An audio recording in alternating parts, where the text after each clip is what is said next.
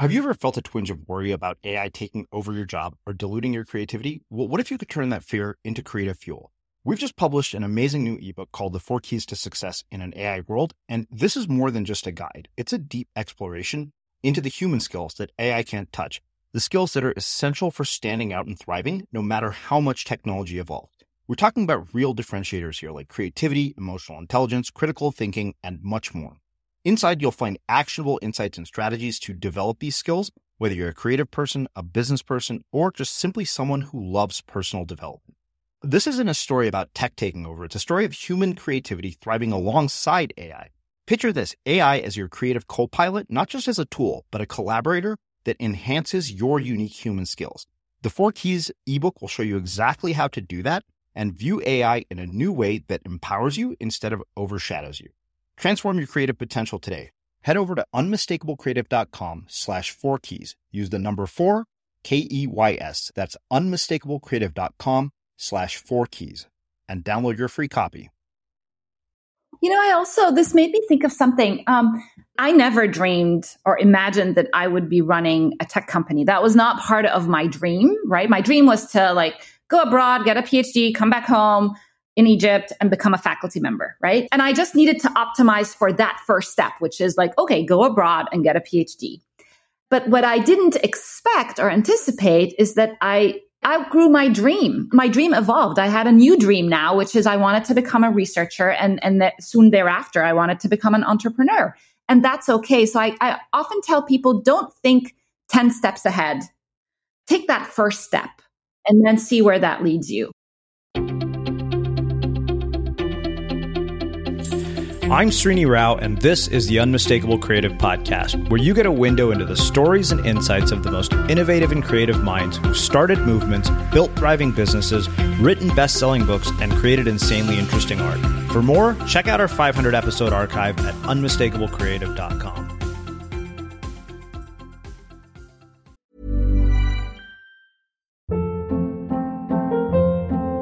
Hold up. What was that? Boring. No flavor. That was as bad as those leftovers you ate all week. Keke Palmer here, and it's time to say hello to something fresh and guilt-free. Hello Fresh. Jazz up dinner with pecan-crusted chicken or garlic butter shrimp scampi. Now that's music to my mouth. Hello Fresh. Let's get this dinner party started. Discover all the delicious possibilities at hellofresh.com.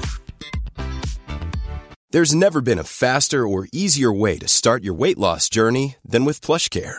PlushCare accepts most insurance plans and gives you online access to board-certified physicians who can prescribe FDA-approved weight loss medications like Wegovy and Zepbound for those who qualify. Take charge of your health and speak with a board-certified physician about a weight loss plan that's right for you. Get started today at plushcare.com slash weight loss. That's plushcare.com slash weight loss. Plushcare.com slash weight loss. A lot can happen in three years, like a chatbot may be your new best friend. But what won't change? Needing health insurance. United Healthcare Tri Term Medical Plans, underwritten by Golden Rule Insurance Company, offer flexible, budget friendly coverage that lasts nearly three years in some states. Learn more at uh1.com. Wow! Nice! Yeah!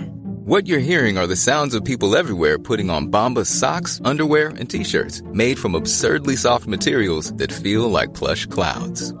Yeah, that plush. And the best part? For every item you purchase, Bombas donates another to someone facing homelessness. Bombas. Big comfort for everyone. Go to bombas.com slash ACAST and use code ACAST for 20% off your first purchase. That's bombas.com slash ACAST. Code ACAST. Everyone knows therapy is great for solving problems. But getting therapy has its own problems too. Like finding the right therapist, fitting into their schedule, and of course, the cost. Well, BetterHelp can solve those problems. It's totally online and built around your schedule. It's surprisingly affordable too. Connect with a credentialed therapist by phone, video, or online chat, all from the comfort of your home. Visit betterhelp.com to learn more and save 10% on your first month. That's BetterHelp H E L P. As creators, we're always on the move. Whether it's a live podcast event, a pop up shop, or a workshop, we're constantly interacting with community, and that's where Tap to Pay on iPhone and Stripe comes in. Imagine this you're at a live event, a listener loves your merch, or a participant wants to sign up for your course on the spot.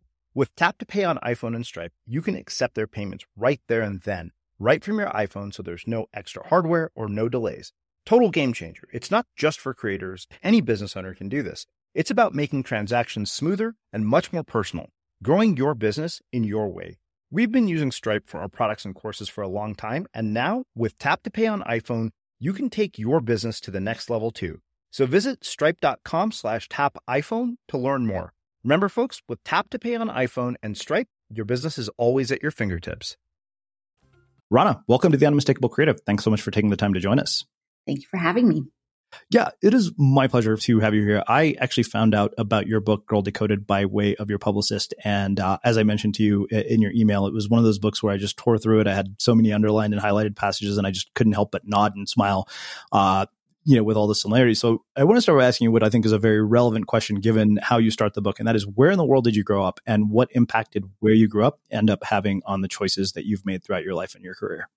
Um, so I grew up in the Middle East. I'm originally from Egypt. Um, uh, but my parents kind of moved around. So, you know, they worked in Kuwait until the first Gulf War. And then we moved to Abu Dhabi. And then I moved back to Egypt. Um, and, and then I ended up doing my PhD at Cambridge University. And from then on, I, I came to MIT as a postdoc and, and, and just stayed, right? Yeah. Um, but I, but I would say like growing up in the Middle East, there was this kind of, um, tension between my parents being very open minded and supporting my education. I, I, also have two younger sisters and they were very pro education, very pro, like, you can do it, like, you go girl, right? But at the same time, being quite conservative and, and, um, you, you know, boxing us into these, um, explicit gender roles. So I grew up with this tension and, uh, it's been quite interesting reconciling this tension once again as a as a CEO of a tech company in a very kind of male dominated uh, tech tech community. So. Yeah, yeah. I mean, I think that that was one of the things that struck me was that you had this sort of um, contrast at work of you know these parents like go go go go go, and clearly just from having looked at your bio, you've done some pretty amazing things in the world, and yet you're also stuck in this sort of male dominated patriarchy. What there are two questions that came for that from me. Mm-hmm. Um, what do you think that people have as misperceptions about women in the Middle East and, and Muslim women in general? And then, what uh-huh. role do you think the media creates in shaping our perception of the Middle East? Because I, I feel like American media literally just paints it as this like hotbed for nothing but terrorism. Totally. And you know what? Um, my daughter, who is 17, has become obsessed with this exact question. And I think it comes from, you know, in our family, we are surrounded by really awesome Muslim women who are, you know, they don't fit into this one narrative that the media often represents of Muslim women, that we're submissive, that we're um, kind of, you know, um, we don't have a voice, uh, or that we're terrorists, right? Um, and you don't see the examples of women leaders, uh, whether it be it in business or politics or, or, or kind of socioeconomic development. Like Muslim women are really kick ass. There's a lot of like really amazing women out there doing a, a, lot of really cool stuff, but you don't see those stories. And I mm-hmm. think it's so important that we start telling these stories because, um, first of all, you need role models for other young women and young Muslim women to follow, um, but also to change that perception in, in, in non Muslim people's minds, right? Yeah. So, yeah. How do you navigate the dynamic of sort of you know having your voice stifled based on on sort of the um, you know males around you, and yet you know that you have a voice because I remember you, you distinctly saying sort of the expectation, which I, I, think in a lot of ways is similar to Indian culture of you know uh, a woman is supposed to stay home and, and cook and clean and you know sort of the old very sort of you know ancient way of looking at women's roles in society, but that seems like it's still very prevalent. I mean, you know, just based on kind of what you had told me, I kind of guess we grew up around a similar time, and that mm-hmm. seems like mm-hmm. a fairly outdated, you know, view, and yet it seems still prevalent. Yeah, absolutely. I mean, I, again, one, once again, even even with my publisher, right, uh, Penguin Random House, which is you know top top tier publisher, I felt that they really wanted to reduce the narrative to this like, oh yeah, you grew up in this like conservative, like traditional Egyptian household, and then you broke free from that and you became this liberated American woman. I'm like, ah, it's not exactly like that because, for instance, my ma- my mom my mom worked her entire career, and she was actually probably one of the very first computer programmers in the Middle East. She took COBOL programming in the 70s. That's how she met my dad. And she, you know, continued to be in the tech industry all throughout her career. So that's pretty unusual. And that's a story that people don't know. You know, they don't know that that kind of narrative exists. So for me, it's just become really important that we, we highlight that there are different flavors of a Muslim family or a Middle Eastern family um, or an Indian family, right? That, that that that doesn't necessarily fit this one narrative. Um, yeah. So one thing I, I, wonder, you know, you mentioned you have siblings, and this is something I'm always curious about: is where you were in the birth order and how your parents' way of socializing siblings changes. Because I feel like my sister got away with murder, uh, compared to what I got away with in high school. It was just like anything I asked for, it was like, God, this is going to be such an issue. And she would go out and do the exact same things.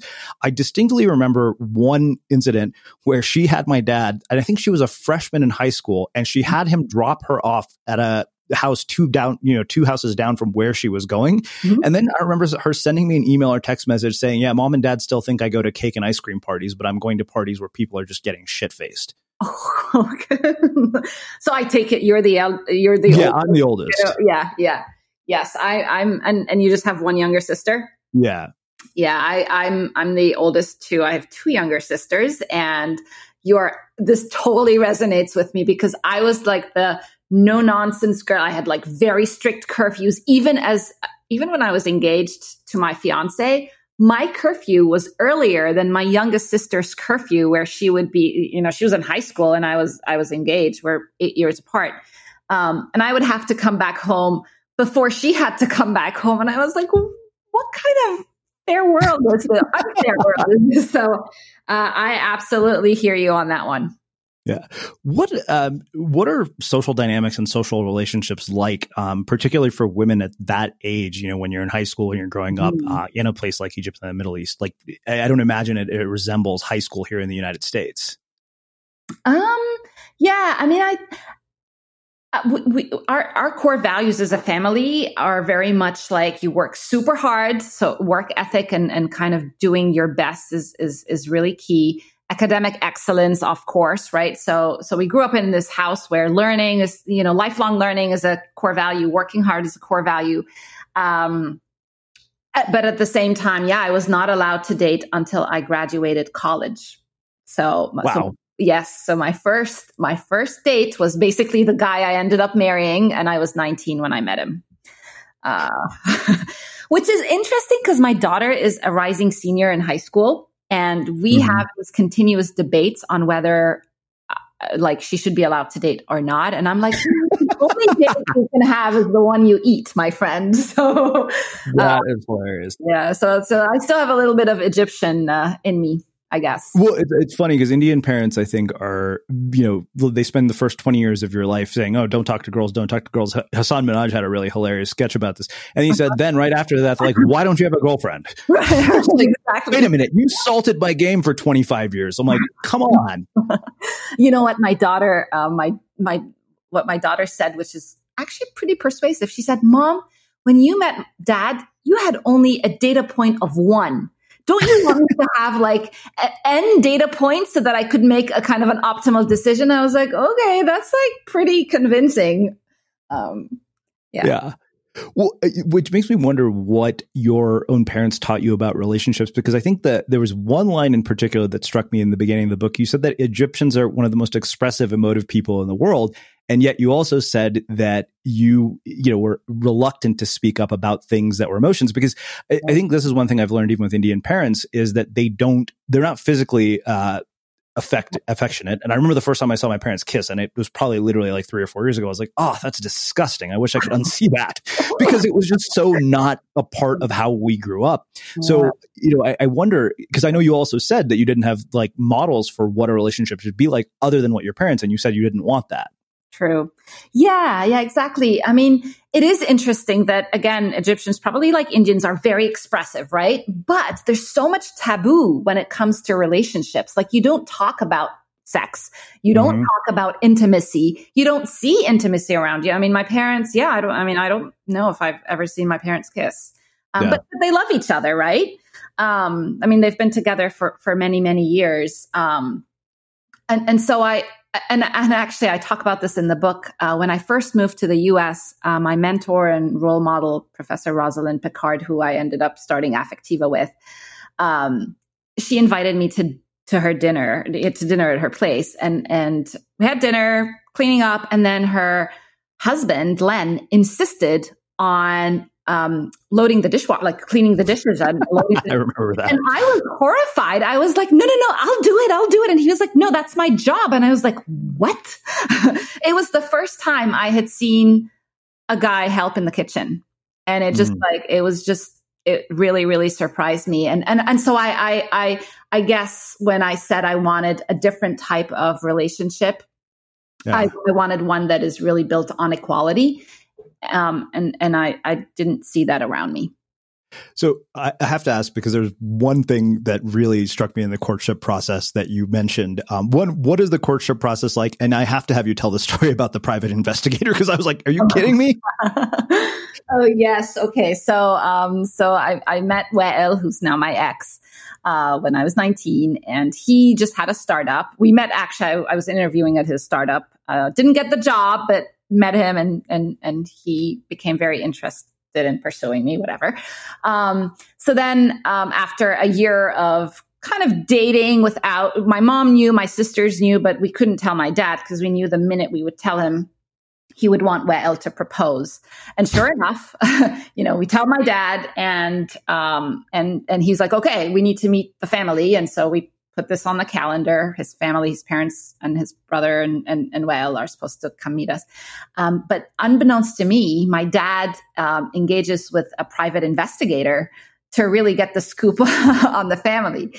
And uh, right in the middle, you know, so we host them and it's pretty tense. Like you could tell that my dad's not really bought in. And in the middle of, of, of this, uh, you, you, know, of this dinner thing, uh, my dad gets a call and it's literally that private investigator basically giving him the green light. And and then the conversation was just awesome. And and you could tell like there was a shift in the mood.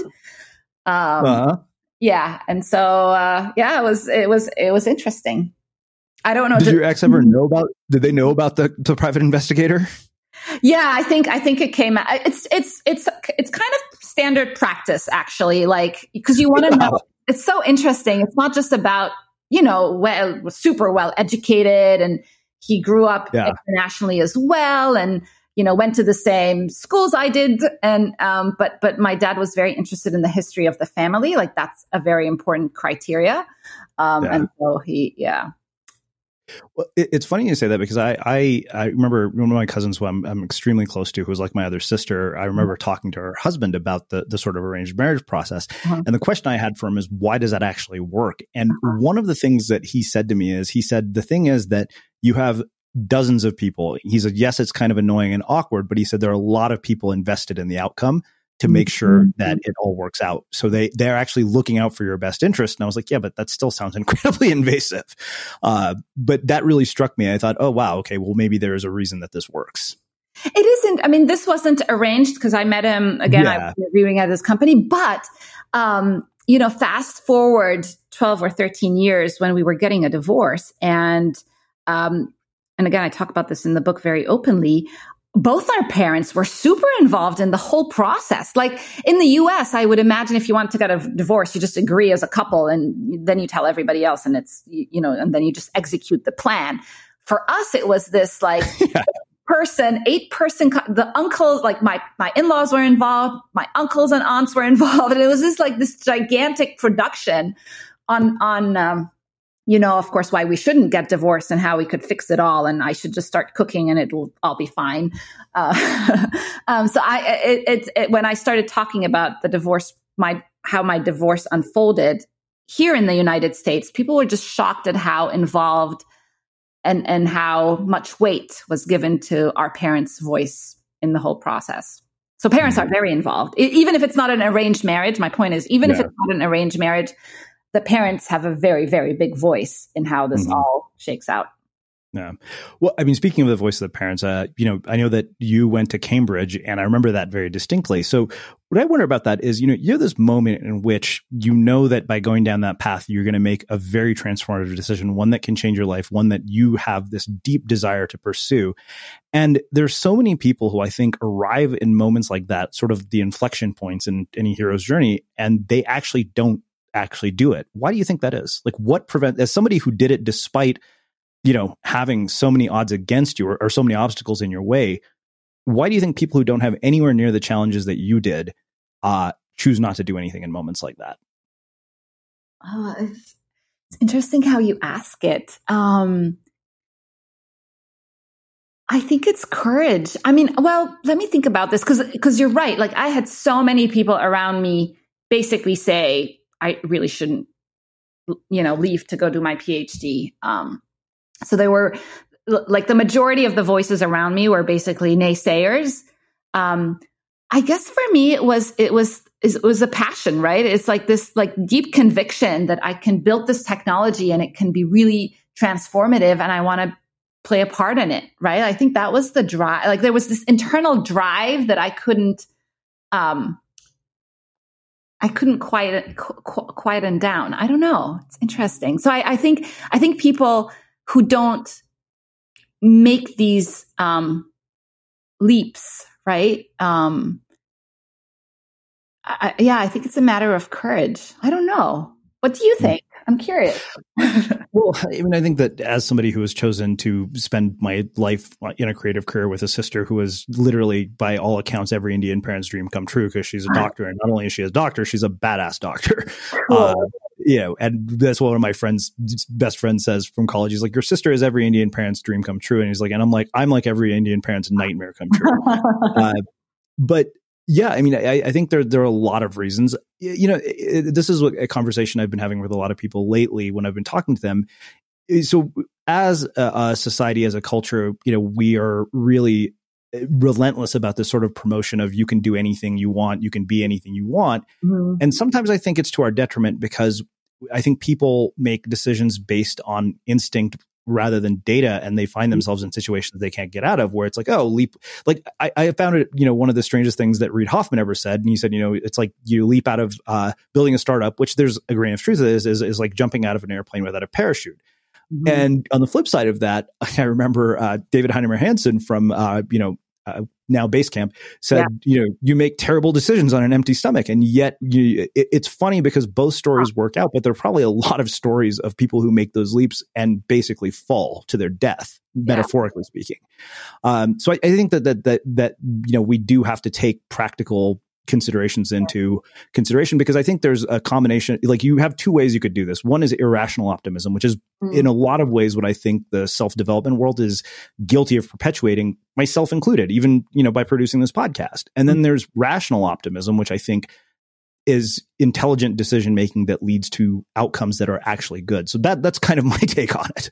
You know, I also this made me think of something. Um, um, often people ask, I never dreamed or imagined that I would be running a tech company. That was not part of my dream, right? My dream was to like go abroad, get a PhD, come back home in Egypt and become a faculty member, right? And at some point, and I just needed to optimize for that first step, which is like, okay, go abroad and get a PhD.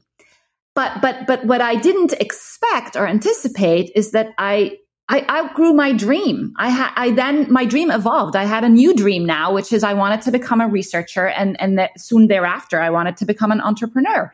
And that's okay. So I, I often tell people don't think 10 steps ahead. Just mm. maybe optimize, take that first step and, and, yeah. and then see where that leads you. Yeah.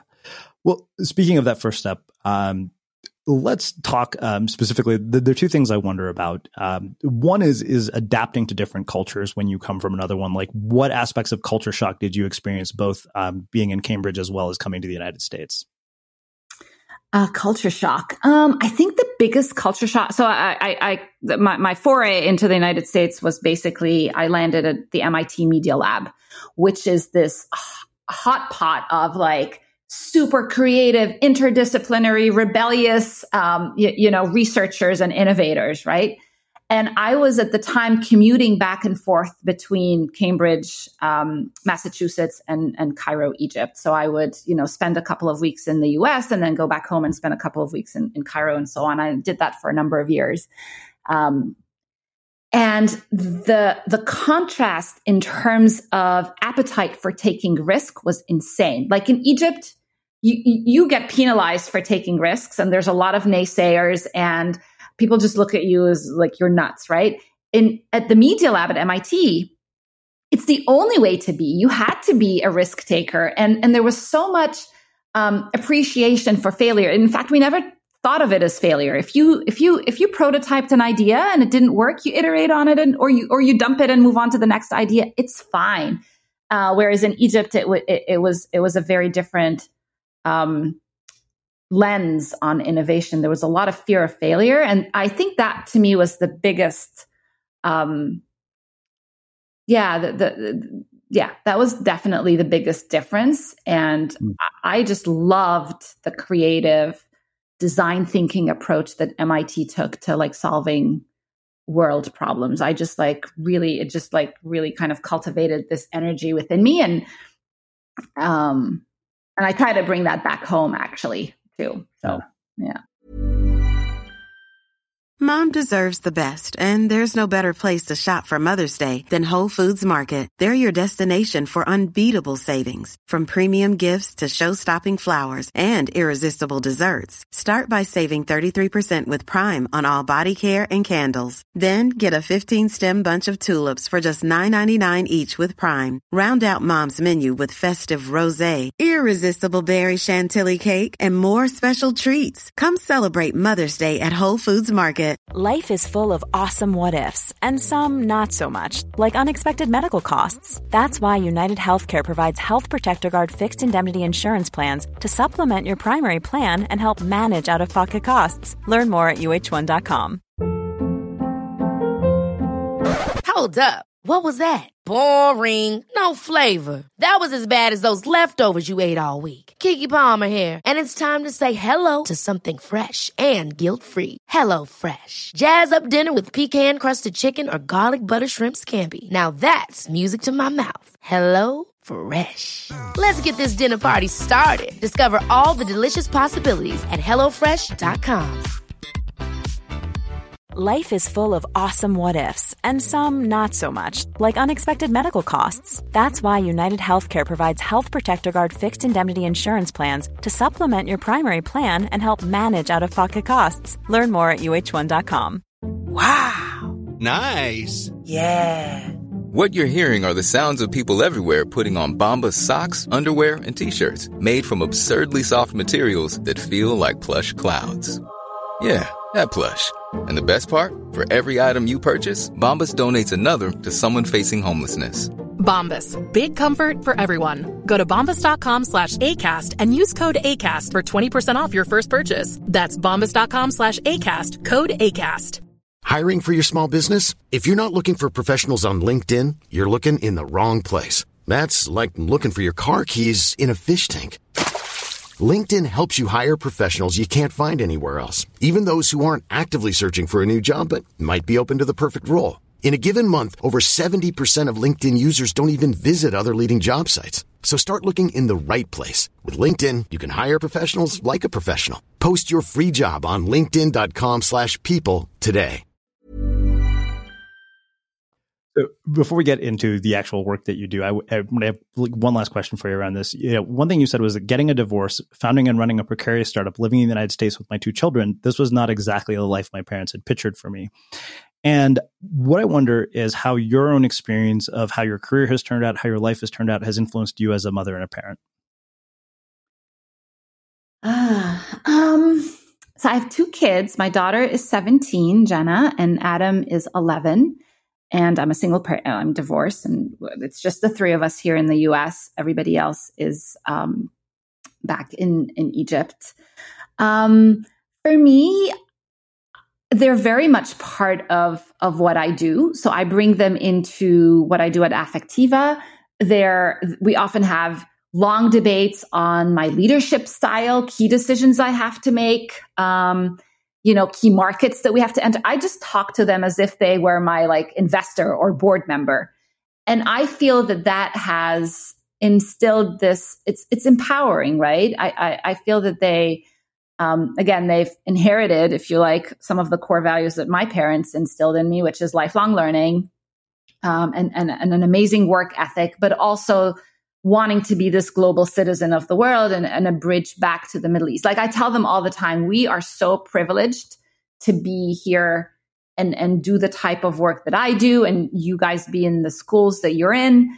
And it's it's it's a privilege, but with privilege comes responsibility. So I, I feel very adamant that I have a role to, to pay it forward and and actually that they also have a role to pay for it forward, even even as you know, even even as young as they are.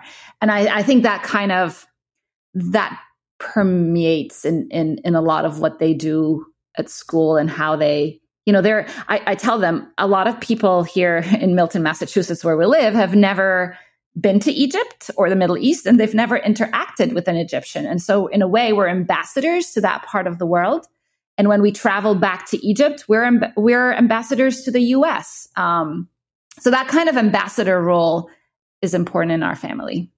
Hmm.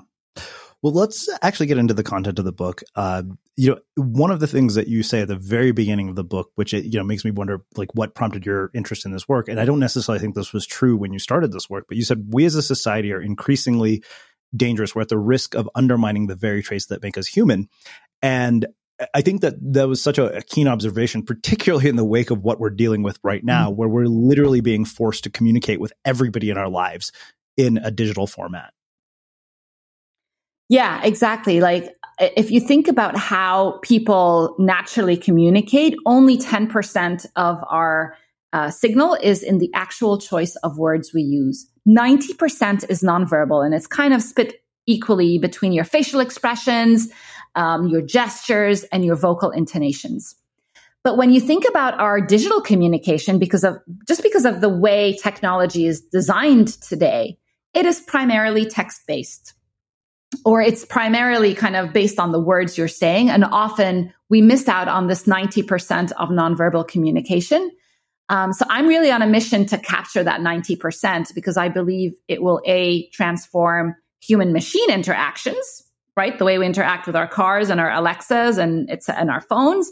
But in my opinion, more importantly, it will translate into improved human to human communication, which we are we like we're such in a such dire need for for better, like more empathetic communication. I, I really feel that because of the way our social media platforms are designed, we just dehumanize one another. You just send a tweet out, mm kind of into the ether and, you, and you've no idea how it lands on your recipient, um, yeah. which you wouldn't do if you were in the same room. Well, it's funny because I think about that when people send me pissed off emails about really strange things, and I'm just like, all right, look, it, it, they don't ever consider the fact that wait a minute, there's a human on the other end of this right. this screen that I'm interacting with. But um, you mentioned sort of you know text, face, and voice. So what I'm curious about because I know that you've spent you know your career kind of figuring out how do we get emotional intelligence into technology and like you said human to human communication. Um, how do we get that? Like what what has been the process for your research? Uh, you know looking at you know i know you talked about facial expressions because I, like i realize that text message communication is one of those things that tends to be like this source of absolute anxiety for me when because I can't gauge anything. It's just like, oh shit, did I just say something that made that person not want to text back? Um, you know, and it's like, okay, hey, emoticon, smiley face, okay, and then you know if you don't hear back for a day, you're like, ah, shit, I did something wrong. Uh, like how.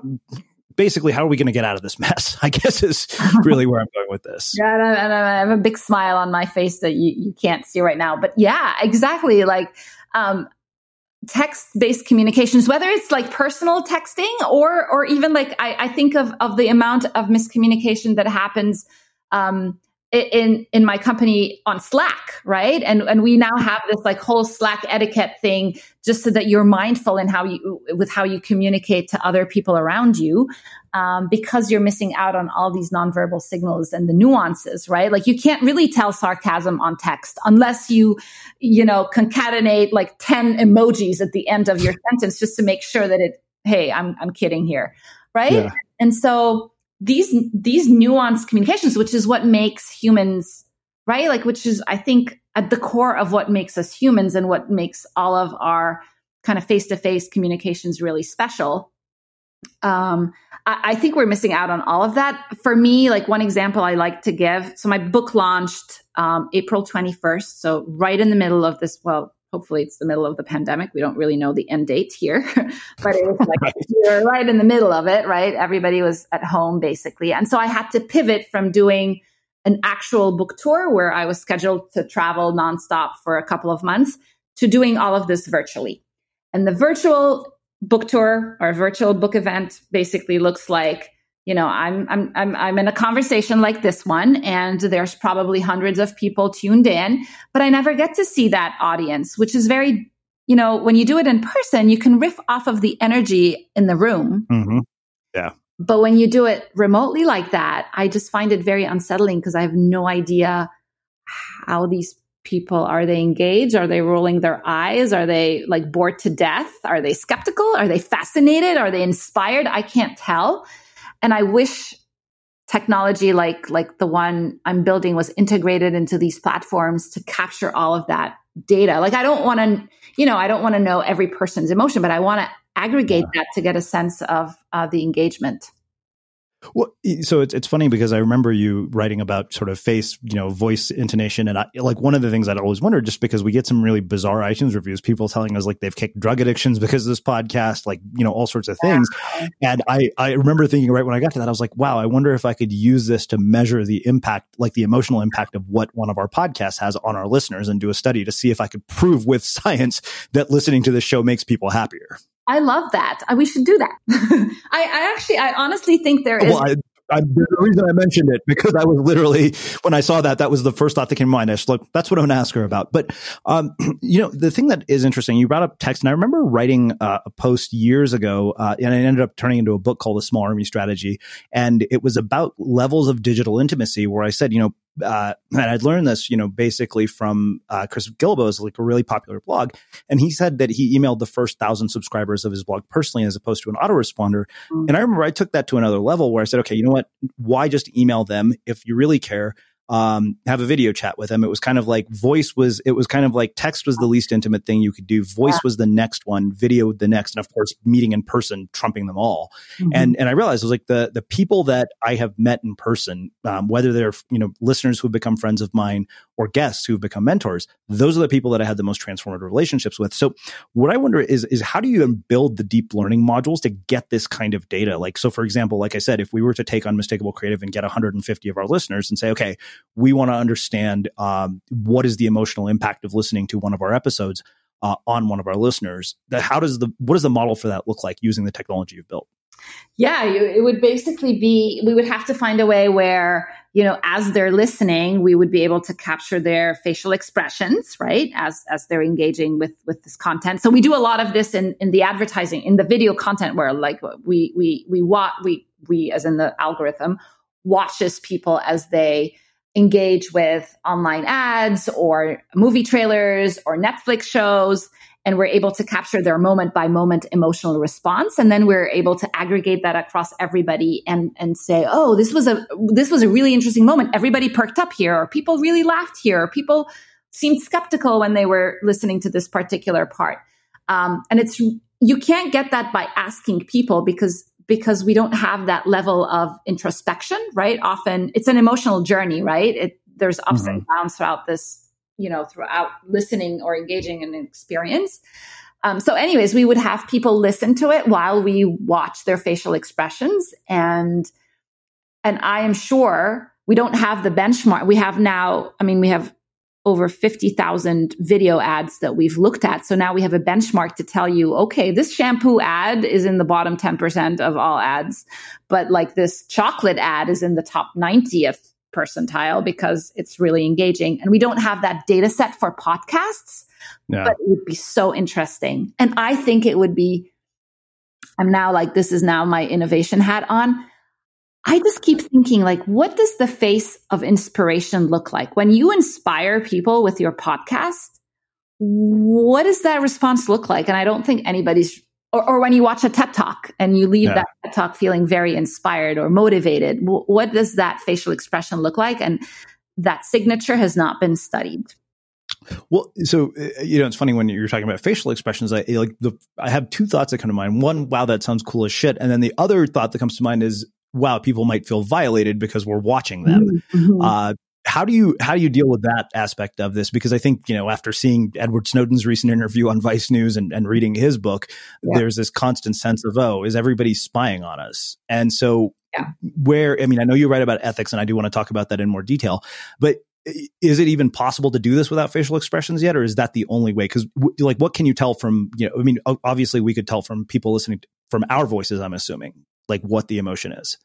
yeah you could yeah exactly i mean you could you could get at that through through vo- vocal intonations but i'm assuming if people are listening to a podcast they wouldn't Yeah. speaking much right um Right. back to this concept because i i'm with you like this is very very personal data and so privacy becomes paramount but it's not just privacy it's it's consenting and making and consenting with transparency. So often when we consent it's like a long five page thing. Nobody reads it. You agree to it.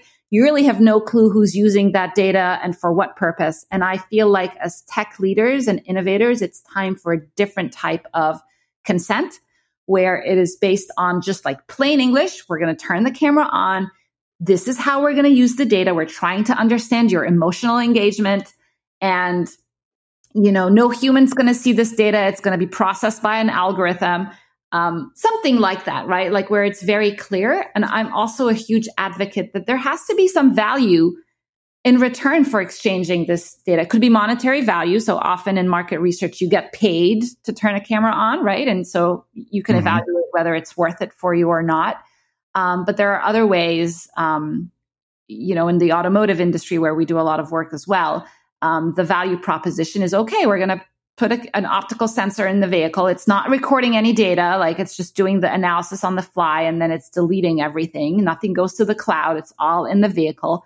Um, but the value proposition is it's it's it's it's the eyes and ear ears for you, right? It's keeping you safe. So again, there's a trade off Mhm. here, but I feel like the consumers should Yeah. be empowered to make that trade off. Yeah.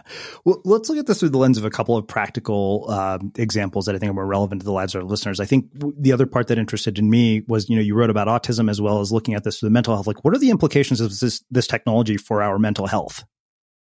Yeah, that's something I'm very passionate about, even though it's not a main focus of my company at the moment.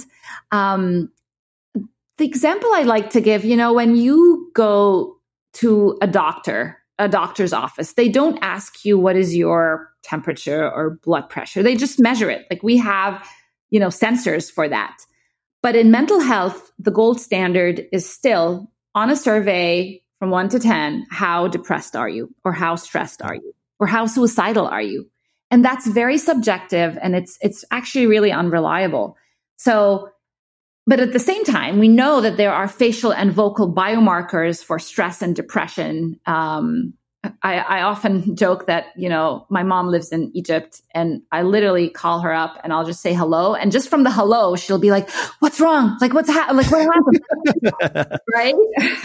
I'm sure you can resonate with that.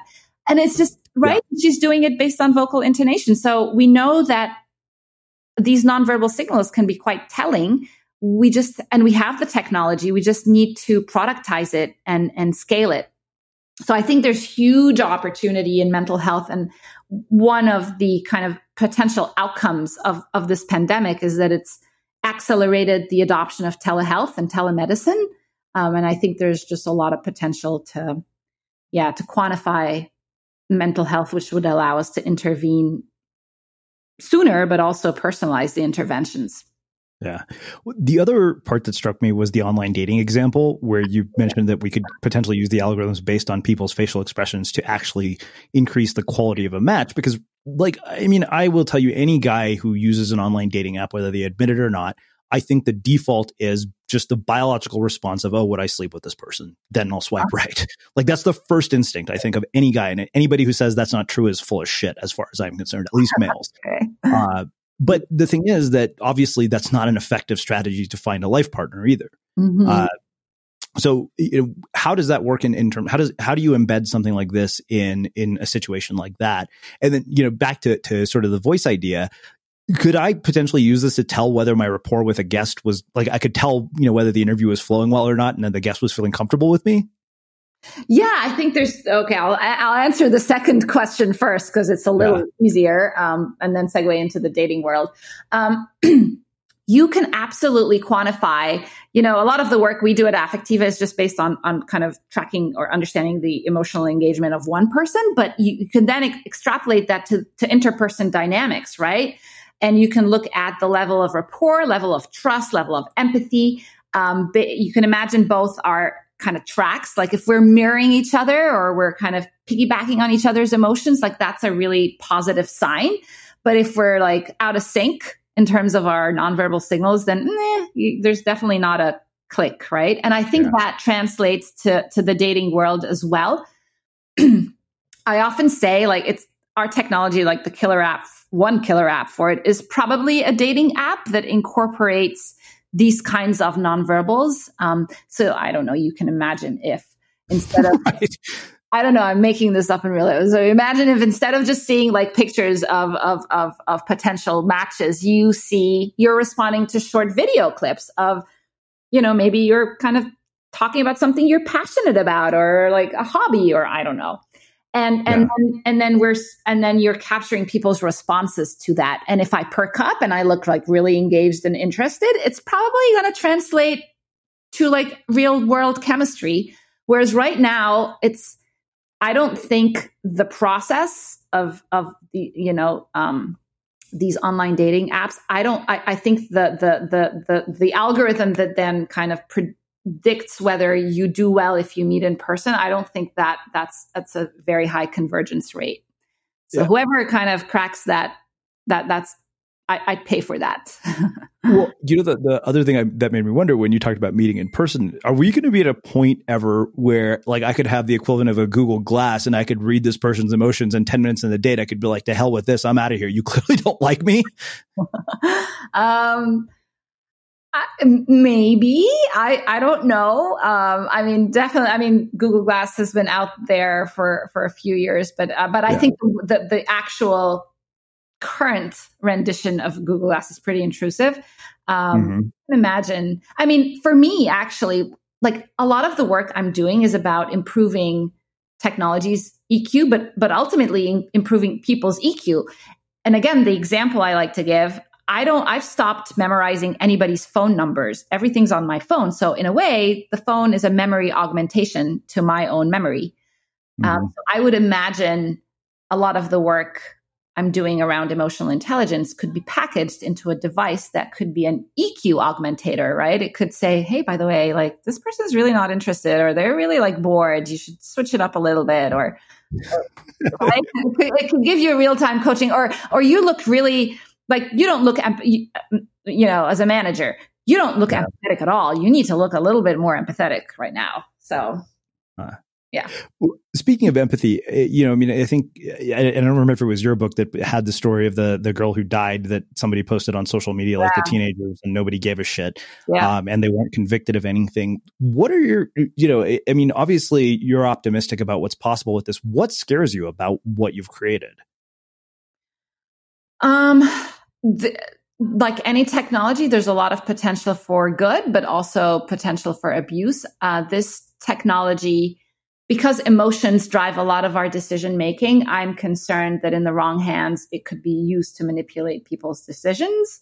It could be used um, to discriminate against people. So you could imagine in a certain, um, uh, you know, undemocratic governments, if if mm-hmm. you if you uh, if you express dissent through your face. So you're watching a political candidate and you express dissent in the wrong government. This could, you know, it could be used to discriminate against you. It could be used to, to profile people. So I, I, I, and, and, and again, used for lie detection. We've been asked to apply the technology for deception detection and we just turn all of this business away, millions and millions of dollars, um, potential revenue. And I just is not, it, it's not in line with why we started the company. So we're not mm. going to yeah, we're not going to do that. Well, you know, I think that when you said, you know, you could manipulate people's decisions, and I, I, couldn't help but think about the whole process of copywriting and the fact that to some degree, persuasion and manipulation, there's a sort of fine line, right? So, how with a technology like this do you determine where that, you know, middle ground is? Yeah, I thought a lot about that, right? Because there's already, I mean, you could argue that everything we're doing, you know, advertising, uh, like the whole industry is about manipulating, I mean, persuading, right? Where, where, yeah. where do you draw the line between persuading and informing and then manipulating? And for me, it has to align with the user's interests. I'm all for, pers- you know, I'm all for a platform that personalizes content based on my interests because that's a better use of my time if you just recommend mm-hmm. content that I will love. So I'm all for that. Um, but it's it is yeah it is a fine line between doing that and then in, in, in encroaching on on my privacy and and um, yeah so, so it, definitely. Well, so the thing about content that you love, and I, as a media creator, I've thought a lot about this, and I, have brought this up on the show before. Um, particularly when you go to a place like YouTube or whatever it is, and I, I, remember, you know, so like for a while, particularly right after Trump got elected, I was watching Seth Meyers, and next thing I know, yeah. I started getting Stephen Colbert and Trevor Noah. The other day, yeah. like you know, and every now and then, just for curiosity, I will actually go and watch something on Fox News. And my roommate was like, "Well, don't be surprised if you have a bunch of recommendations from Fox now." But I, I guess you know the upside, like you said, of having personalized content is that it's personalized. We don't waste time. The downside is the divisiveness that we get from, you know, creating multiple versions of the truth, particularly when it comes to things like news and media. Uh, how do you like? Do you think that we can resolve that? Yeah, again, that's kind of very interesting too, because we end up in these like echo chambers, right? We're just hearing, um, we're just, yeah, we're just like hearing more of the same, right? And and not mm-hmm. and kind of stuck in our own bubbles. Um, I I, th- I think that's technology agnostic. I mean, I don't know how our technology could make it better or worse. To be honest, it's about how you package this all up in an experience that allows allows for explore like in, in the business world we talk about exploration and exploitation right? Um, mm-hmm. exploitation you're kind of doing more of the same you, you you you know how to do it and you're just like doing more of it whereas the exploration allows you to step outside of your comfort zone and experience the new. And i i think we all need a combination of both. Um hmm. Yeah. Yeah, yeah and i think that concept needs to be built in more uh, yeah. across our all of our digital experiences yeah, I mean, do you think that we've gone, you know, when you think about like Facebook, Twitter, you know, sort of the platforms we've built, do you think that we've gone so far that we've created damage that's going to be irreversible at this point? um, I don't know that it's irreversible. I, I mean, you you look at. I, I think it's a tough question because I'm I'm on all these platforms and I I have contemplated. I mean, I've contemplated leaving Facebook many many times but but at the same time it gives me yeah. a unique um, way to interact with people i wouldn't otherwise interact with. So in a way like I, I talk about this in the book like i'm grateful to all these platforms because it has allowed kind of uh, it has allowed us to connect with people we wouldn't have otherwise been able to connect with. Um, but it but but on the downside it creates an illusion of a real connection and often it's not. Um, mm and and I think yeah. we're going to see a lot of innovation, honestly, with with social media platforms and how people like. I think we're especially with this pandemic, and now that we're all on Zoom all the time and connecting virtually, we're going to see a, a whole new line of innovation around how do you create real shared experiences digitally. Mm-hmm. Yeah. So I realized there was one thing I forgot to ask you about that took place earlier in the book, um, and that was your uh, experience of pitching VCs on uh, Sand Hill Road while uh-huh. wearing a hijab. And I wondered about that because, I, like, I wonder what misperceptions did you have to overcome, like in that situation? Like, what challenges did you have to deal with? Yeah, I think this whole pro- process was just um, so it was it was Roz and I, so two uh, MIT scientists, um, and as I as you just said, I was I, I wore the hijab at the time, uh, so very clearly Muslim, and uh, it was our first company, and we were pitching an emotion company to a very predominantly ma- older white male community, and and in fact. I say predominantly, but it was exclusively older white males, right? Um, so I imagine I kind of like to put myself in other people's shoes. Um, I imagine we just looked so different than anything they had ever seen before or they were used to seeing that it was just like really outside of their comfort zone. Um, and I remember all of the meetings because of probably because of our MIT connection, we were able to schedule the meetings and and and and we had real amazing demos of the technology. So everybody was was always fascinated and intrigued, but not enough not enough to invest, right? So so we had to I mean we ended up I mean we've raised over 50 million dollars of venture and strategic funding. So um, you know with enough persistence you get there, but it definitely was not easy. And I and I I, I now have become a huge advocate for diversity and inclusion in tech and mm. getting more funding towards female founders and more funding towards female funders because we need more diversity in the investment community as well. Hmm. Yeah, you know, it, it's um, like looking at this story, and I remember reading this, thinking, "Wow, you're like a unicorn of a human being." I mean, you've accomplished things that most people probably couldn't fathom, like you know, being an immigrant, coming to another country, building this amazing startup, having worked at arguably the most prestigious technical school in the world. What I wonder is how your definition of, of success, money, and wealth has changed with age and time and throughout this experience. Uh, first, uh, I, I, have to say, like, I hear you say this, and there's a voice in my head thinking, like, really? No, like, I have so much inner doubt. It's not even funny. So, um, I, I, I, don't quite see it that way. I, I, really do think I'm, I'm a work in progress, and the verdict is out on, you know, really. But, um, but I have, I, I, I, again, I grew up in the Middle East where a lot of women are not financially independent. And so I've had to, being a divorced woman and being a single mom in, in the US, I've, re- I've really had to learn how to become financially independent. So step one was to, you know, I, I, I bought a house. Um, I started saving up, which sounds insane, but literally I, I, I, I only started saving in my 30s because um, I, I didn't really know any better. Um, and and and now for me, wealth is about um, being able to s- spend money on causes that I really care about. And for me, that would be diversity and inclusion, especially, um, you know, obviously gender diversity, but also, um, you know, encouraging and inspiring young young leaders, the next generation of AI leaders and innovators, um, which is something that I that I wrote the book because I really wanted to inspire people out there to forge their own paths. And I'm, I'm finding that the book is creating all sorts of new friendships and new connections. So I, I hope to take that to the next level. Hmm. Wow.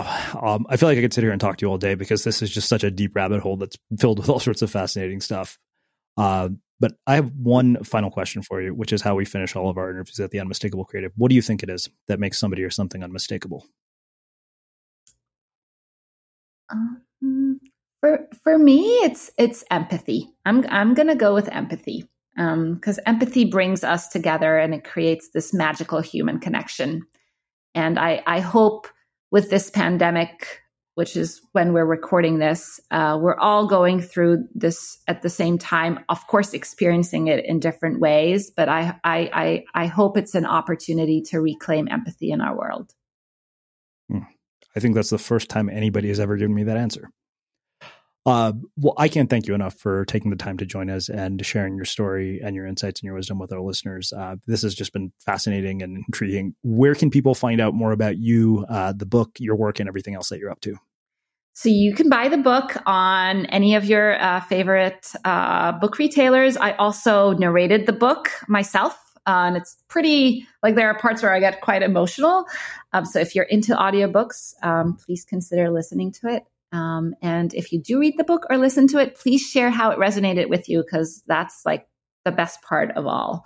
Um, and I'm I'm you can find me on all social media platforms. I'm pretty easy to track down, and I do try awesome. to respond to every single message I get. Thank you for listening to this episode of the Unmistakable for everybody listening, podcast. We will wrap. While you're listening, were there any that. moments you found fascinating, inspiring, instructive, maybe even heartwarming?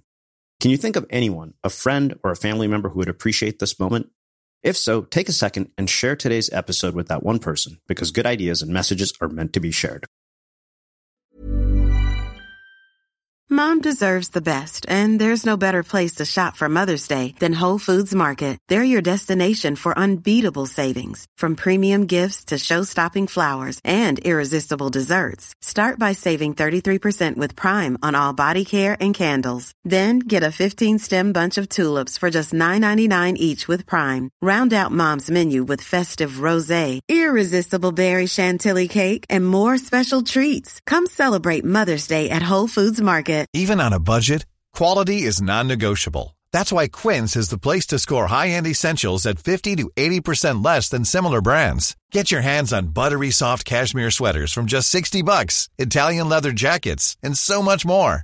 And the best part about Quince, they exclusively partner with factories committed to safe, ethical, and responsible manufacturing. Elevate your style without the elevated price tag with Quince. Go to quince.com slash upgrade for free shipping and 365-day returns. Ever catch yourself eating the same flavorless dinner three days in a row? Dreaming of something better? Well, HelloFresh is your guilt-free dream come true, baby. It's me, Keke Palmer. Let's wake up those taste buds with hot, juicy pecan-crusted chicken or garlic butter shrimp scampi. Mm. Hello Fresh. Stop dreaming of all the delicious possibilities and dig in at HelloFresh.com. Let's get this dinner party started. Even when we're on a budget, we still deserve nice things. Quince is a place to scoop up stunning high-end goods for 50 to 80% less than similar brands. They have buttery soft cashmere sweaters starting at $50, luxurious Italian leather bags, and so much more. Plus, Quince only works with factories that use safe, ethical, and responsible manufacturing. Get the high-end goods you'll love without the high price tag with Quince. Go to quince.com slash style for free shipping and 365-day returns. Imagine the softest sheets you've ever felt. Now imagine them getting even softer over time. That's what you'll feel with Bowl and Branch's organic cotton sheets. In a recent customer survey, 96% replied that Bowl and Branch sheets get softer with every wash. Start getting your best night's sleep in these sheets that get softer and softer for years to come. Try their sheets with a 30-night guarantee. Plus, get 15% off your first order at bowlandbranch.com. Code BUTTERY. Exclusions apply. See site for details. Mom deserves the best, and there's no better place to shop for Mother's Day than Whole Foods Market. They're your destination for unbeatable savings, from premium gifts to show-stopping flowers and irresistible desserts. Start by saving 33% with Prime on all body care and candles. Then get a 15-stem bunch of tulips for just $9.99 each with Prime. Round out Mom's menu with festive rosé, irresistible berry chantilly cake, and more special treats. Come celebrate Mother's Day at Whole Foods Market. Have you ever felt a twinge of worry about AI taking over your job or diluting your creativity? Well, what if you could turn that fear into creative fuel? We've just published an amazing new ebook called The Four Keys to Success in an AI World. And this is more than just a guide, it's a deep exploration into the human skills that AI can't touch, the skills that are essential for standing out and thriving, no matter how much technology evolves. We're talking about real differentiators here like creativity, emotional intelligence, critical thinking, and much more. Inside, you'll find actionable insights and strategies to develop these skills, whether you're a creative person, a business person, or just simply someone who loves personal development. This isn't a story about tech taking over, it's a story of human creativity thriving alongside AI. Picture this AI as your creative co pilot, not just as a tool, but a collaborator that enhances your unique human skills. The Four Keys ebook will show you exactly how to do that and view AI in a new way that empowers you instead of overshadows you.